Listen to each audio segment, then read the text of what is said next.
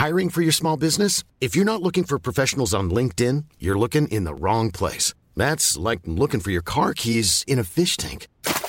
LinkedIn helps you hire professionals you can't find anywhere else, even those who aren't actively searching for a new job but might be open to the perfect role. In a given month, over 70% of LinkedIn users don't even visit other leading job sites. So start looking in the right place. With LinkedIn, you can hire professionals like a professional. Post your free job on linkedin.com slash people today.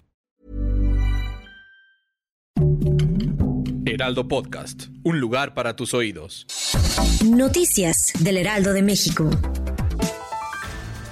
El presidente Andrés Manuel López Obrador hizo un breve homenaje en la conferencia matutina a Vicente Fernández, quien murió ayer a los 81 años. Al final de la mañanera, el presidente proyectó un video del Charro de Huentitán, donde interpreta la canción Volver, Volver en un concierto realizado en la Arena México. Por otra parte, también felicitó al equipo Atlas de Guadalajara por conseguir su segundo título de la Liga MX tras 70 años de haber ganado su primer campeonato de la liga.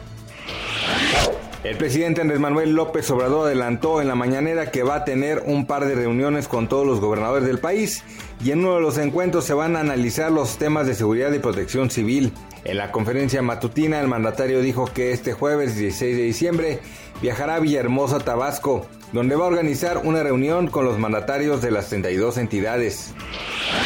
Al menos una persona ha fallecido en Reino Unido a causa de la nueva variante de Omicron del coronavirus, que solamente en Londres representa ya aproximadamente el 40% de los casos. Esto según anunció este lunes el primer ministro británico Boris Johnson. Cinco de cada 10 compras durante el buen fin de 2021 se realizaron con tarjeta de crédito, esto es 21 puntos porcentuales más que el año pasado. De acuerdo con datos de la Asociación de Bancos de México, el uso de plástico representó 29% del total de ventas. Gracias por escucharnos, les informó José Alberto García. Noticias del Heraldo de México.